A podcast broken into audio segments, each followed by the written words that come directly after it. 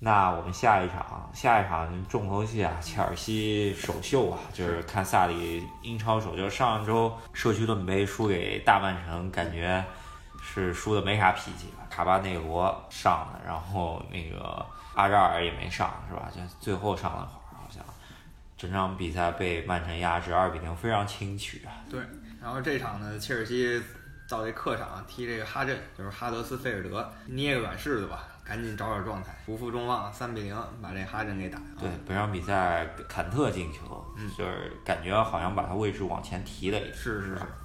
然后还一看点就是切尔西又创造这个转会标王啊，但是跟以往不一样的，不像当年什么舍甫琴科呀、埃辛呀这样标王。托雷斯啊，对，这次是个守门员标王，8000万，但是这也是没办法的办法，因为那个前守门员库尔图瓦走的太不是时候了，只能8000万把那个西班牙的替补门将凯帕给强行买了，这没办法，最后一天啊，这是对，你不买他你就得用卡帕内罗半个赛季，半个赛季那基本上就是也别玩欧冠了，是吧？真是萨里估计也得再见了，是，所以这没办法的事儿啊，这个只能说不幸中的万幸，就是阿扎尔现在还在队里。但是库尔图瓦这哥们儿有点不够意思。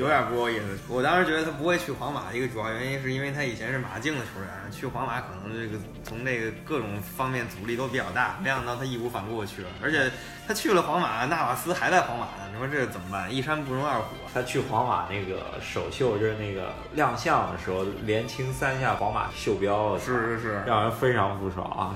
我去，真的。哥们儿，这情商有待提高啊！对，其实没准对于切尔西也不是太坏的事儿，是吧？对，他好像在切尔西在各种舆论中间评论事儿，感觉就不是很那个着调吧，只能说。反正切尔西这边还是先争4吧，上赛季没进前4啊，这赛季想办法赶紧杀回前4。如果阿扎尔在的话，那阿扎尔和威廉这两边肯定是核心中的核心。对，然后佩德替换一下，对吧？莫拉塔希望他给点力吧，要不然吉鲁就能把他挤下去。对，现在就是吉鲁和莫拉塔两个人换着，然后巴舒亚伊也没法踢，然后又租借走了。然后哈镇这边也没啥可说的，哈镇就保级，好好跟上赛季一样，能活在英超就已经是万幸了。确实没谁了。然后切尔西的话，首发阵容轮换就是摩西，基本上踢不上，为啥呢？他只会踢5后卫的那个右边能冲，他就是脖子以下世界级嘛，对吧？然后吉鲁吧，然后萨巴克萨看一下，不知道这赛季能踢上。然后齐克是跟着英格兰踢世界杯的这哥们，他说他不去竞争，他还想留在切尔西，想争一争，跟巴克利啊什么。真引人看一下有没有机会吧，还有喝水哥，是我觉得挺好啊，因为切尔西又不是说只有英格兰国内杯赛2条和英超3条线嘛，也有欧洲比赛。这赛季就是那什么了，欧联杯了，就是看看能不能，大家都想抢欧联杯，是这可能就是阿森纳请这个埃梅里的原因啊，欧联杯之王。对，我们后面得好好说一下。对。然后下一场是这个一上来就有了同城德比，当然不是比较火的几个队德比了，是这个富勒姆跟水晶宫。虽然说这个在国际球迷上俩队球迷都不多，但是英格兰国内这场球还蛮火爆的，毕竟是伦敦德比。两个队其实有老熟人吧，水晶宫的主教练霍奇森以前他能成名的就是因为在富勒姆带出来的，主要是那个赛季富勒姆一路就是凭借他这套阵容能杀到了欧联杯的决赛，对，主要功亏一篑，是，那确实是个奇迹了啊！那个富勒姆在英超一向是这个主力队，人外号就农场主，然后现在呢也算有几个大牌了，什么徐尔勒呀，你能想象吗？这赛季是那个富勒姆杀回英超吧，然后他买那些人真的是可以啊，大掉眼镜，真的是。然后那个水晶宫这边也不怂啊，当年的 FM 超级妖人萨科，然后利物浦扔给他的本特克，然后还有那个好多强队都想买的扎哈都在这个水晶宫里啊。对，还有当年热刺还有唐森呢。对，热刺当年不是唐森贝尔，唐森跟孙悟空嘛。啊，对，这场水晶宫。咱们看到一个发现吧，施鲁普这人是吧？原来不知道，这场确实是牛逼，身体可以啊，有所表现，而且那球挺犀利的，可以的啊。对，一看是在德国出身，加纳裔的，不知道是德国队应该踢不上吧？我觉得啊，没他什么事儿。那这赛季富勒姆，你觉得保级这个阵容？咱们总结的第9支队和第10支队嘛，刚才前面已经说了8支了，已经说了好几个要保级的队了，纽卡，然后伯恩茅斯、哈镇，然后我觉得这仨队，纽卡可能跟富勒姆差不多吧，那俩还真不敌富勒姆的，所以说如果富勒姆好好踢的话，有很大希望保级的。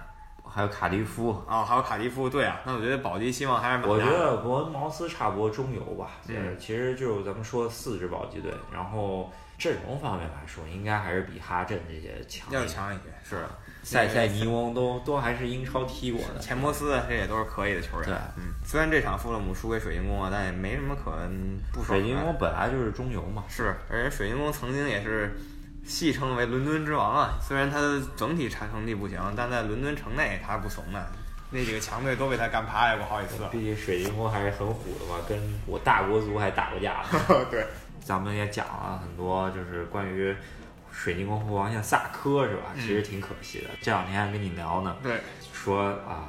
克洛普其实这套阵容缺个啥？缺个中卫，就缺一个中卫。其实萨科这个级别，就是原来还是帮法国队基本上能踢首发的中卫，就是其实就是一时犯错吧，然后淡出我们世界足坛就是中心了吧。对，主要是他这个犯了克洛普最忌讳的事儿，就是不守纪律，所以这就没办法了。克洛普这个那时候刚到球队，为了严肃球队纪律，只能把他给放到2线了。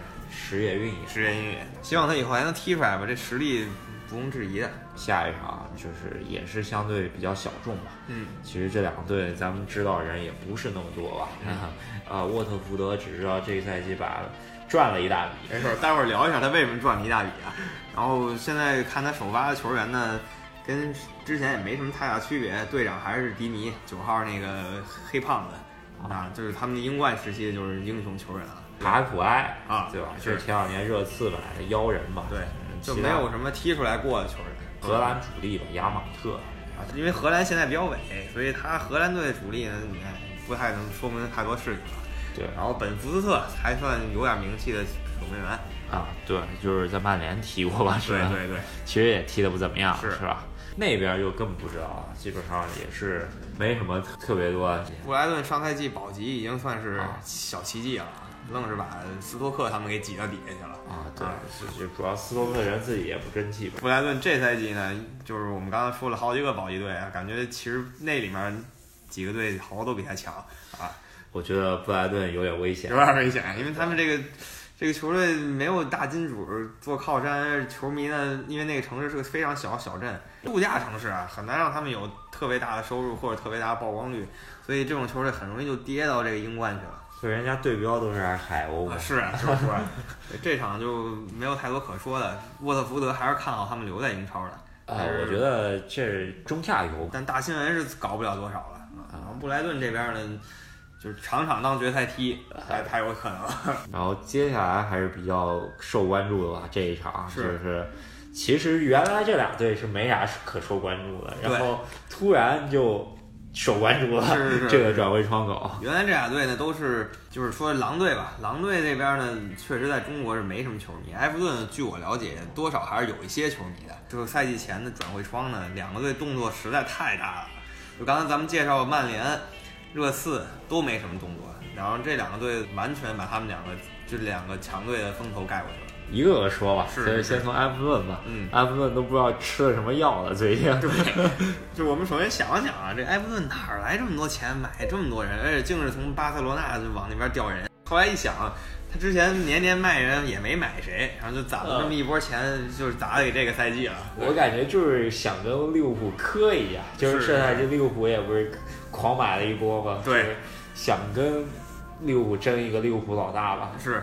埃弗顿，我觉得他可能咽不下这口气。80年代的时候，英格兰最强的两个队就是他跟利物浦啊。然后后来呢，曼联起来了以后，利物浦呢虽然掉下去了，但没有掉太多。他呢是有一段经常在保级，他的在莫耶斯带领下算是回到正轨了，以后就在中游吧，一直是前10名没问题。那你让他再往上冲，冲到过第4，但是也就那样了。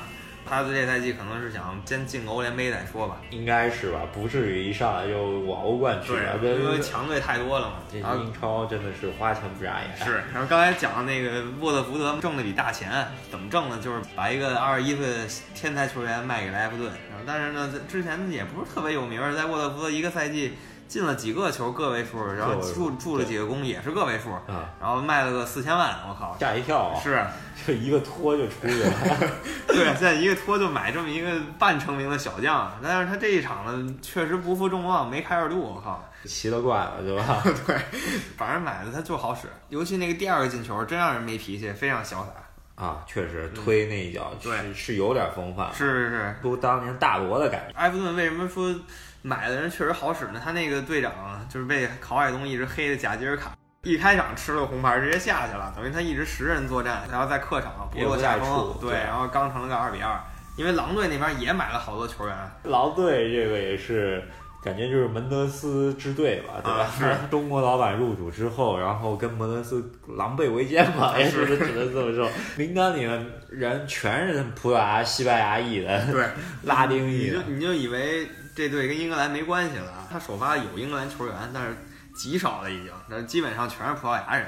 对啊，有零星几个西班牙的。那你想10号什么科斯塔什么？是，这一听名字就知道是那边来的。对，内维斯。对。什么卡斯特罗是门将帕特里西奥啊、前两年还很火的是吧？国家队主力啊，就前两年的主力，这次没怎么踢了。穆提尼奥是吧？这种人居然来到一个英超刚升上来的球队，这是不敢想象。是这场也看，还有个鲁本内维斯也是新来的，然后挺强。目前看啊，他好像是英冠跟着上，是的，然后踢的那脚任意球可以。对，就是新来英超的球员，相当火。然后埃弗顿这边呢也是不怂啊，从刚才说了狂买巴萨球员，曼联垂涎三尺这个米纳被他给截胡了，还挺牛奔的。好像就是说好了，就是大家巴萨球员一起来嘛，对吧？对，迪涅好像把他做说客，然后把他说过来。是，你想这迪涅、米纳一对巴塞罗那中后卫搭档都直接过来了啊，对。然后再加上一直在巴萨被黑的这安德烈·戈麦斯。看看他能不能就是挽救自己职业生涯吧。大帝来了，你知道吗？这不好踢啊！利物浦是不是慌了？就这赛季的莫西塞德德比啊，非常非常期待。而且埃弗顿阵中就是上个冬天已经囤了个沃尔科特了，唯一可惜的就是鲁尼走了。鲁尼要在的话，这火药味更浓一些。啊，鲁尼是想淘金了嘛？到美国来这边是也是传了好多年了。对，应该是放他走。埃弗顿阵中其实缺个鲁尼没啥吧。其实他们的小牛也挺多的，就这个迈克尔基恩，他这个小牛也是踢得不错。前两年，这个汤姆戴维斯其实也都还是很不错。所以说埃弗顿这个队吧，他青训都还是可以，对，老常年出人。嗯，反正鲁尼给我的感受就是，为什么我觉得埃弗顿还应该有个鲁尼呢？就是鲁尼是当地人，他那利物浦口音一出来，我觉得你英语8级你也听不懂他说什么。然后有这么一个人在球队里基本。就他说了算呗，肯定了，没人争大哥了，大哥明显是他。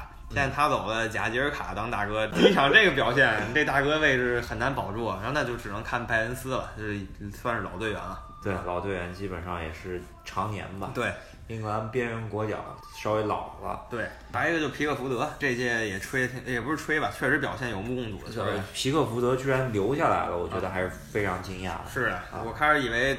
埃弗顿留不住他，没想到也不知道做什么思想工作，买人了嘛，觉得雄心了嘛，不用在贾吉尔卡背后踢球了，在米纳跟迪涅背后踢球还不错啊。